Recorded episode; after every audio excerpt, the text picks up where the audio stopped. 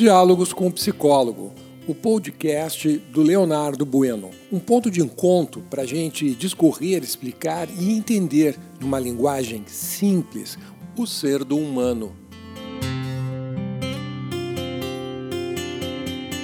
Bom dia, eu sou o teu psicólogo Leonardo Bueno. Estamos na manhã de segunda-feira, dia 15 de fevereiro de 2021. E hoje vamos falar sobre a necessidade de assumir responsabilidades. Tema simples e denso ao mesmo tempo, já adianto. Diria que até certo ponto polêmico. Pelo fato de que, para alguns, responsabilidade é um direito e um dever, já para outros, uma imposição de coisas que não quero fazer. Quem tem filhos adolescentes sabe do que eu estou falando. Conviver com eles é conviver com esta discussão o tempo todo, não é assim? Nós pais precisamos estar chamando a atenção dos jovens para suas responsabilidades diárias.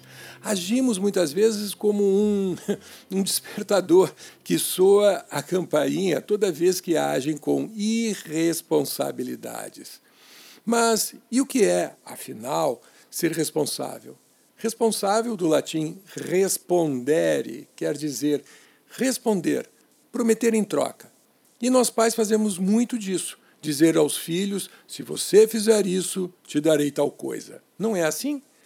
Pois bem, quando fazemos a barganha, estamos dizendo: se você se comportar de tal forma, receberá um presente ou uma punição. E aqui onde reside o problema. Para eu exigir que alguém cumpra com alguma coisa, preciso ter certeza, Primeiro, que esta pessoa saiba fazer o que precisa ser executado, isto é, tenha adquirido todas as competências necessárias para ser responsável. Caso contrário, não vai conseguir cumprir com o combinado. E é frequente este erro dos pais exigir da filha, do filho, sem tê-los treinado adequadamente. Veja, uma coisa é eu falar de um comportamento, Outra é eu explicar detalhadamente como se executa o mesmo comportamento. Vou te dar um exemplo. Uma coisa é eu dizer que o tango é uma dança maravilhosa. Outra é eu ensinar meu filho a dançar o tango. Para isso, terei que procurar discos, trazer um professor ou eu mesmo dançar com ele, até que seja apto para dançar com outras pessoas.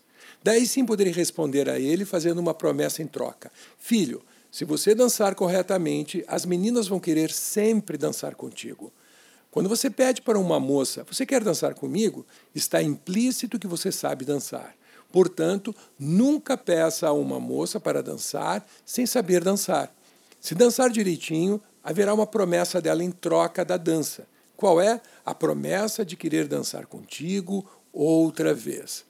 Mas por que muitos fogem das responsabilidades? Exatamente pelo mesmo motivo. No caso, a falta de competências.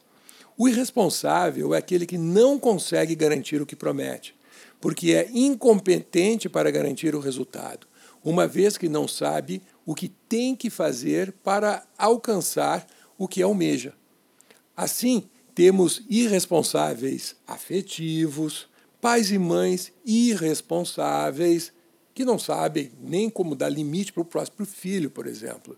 Filhos adultos irresponsáveis, colegas de trabalhos também irresponsáveis, e gerentes e diretores sem responsabilidade nenhuma. Ficam borboleteando por dentro da empresa, fazendo reuniões inúteis, que não se chega a conclusão nenhuma, né, para marcar presença não sabem, não têm ideia do que estão fazendo dentro da empresa. Talvez a pouca ideia do que tenham é as férias a serem tiradas e o salário do final do mês. No mais, não conseguem contribuir com o crescimento da empresa porque são irresponsáveis.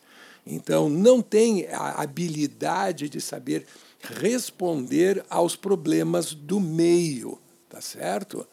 Então preste atenção. Se você começa um relacionamento, ou mesmo contrata um novo funcionário, observe os comportamentos executados por ele, por ela. Vai ficar claríssimo para ti que competências essa pessoa tem. e se estas competências né, realmente garantem o que você quer para sua empresa. Por outro lado, né, vai ficar limpo a falta de competências ou as incompetências. Assim você saberá de antemão com o que pode contar ou não com esta pessoa, com este funcionário. Lembre que ser responsável não é apenas chegar na hora certa do trabalho. Responsável é aquele que sabe garantir um resultado, porque tem competência. Portanto, se ele sabe garantir o, o resultado, ele se responsabiliza pelo resultado. Tá certo? Da mesma forma, responsáveis na área afetiva não são aquelas pessoas que te tratam bem ou que são bons de cama.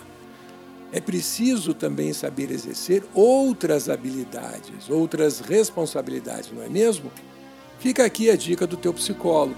Uma boa segunda-feira para ti, que teu dia seja repleto de alegrias e amores e que você possa desenvolver ainda mais o ser do humano. Até amanhã.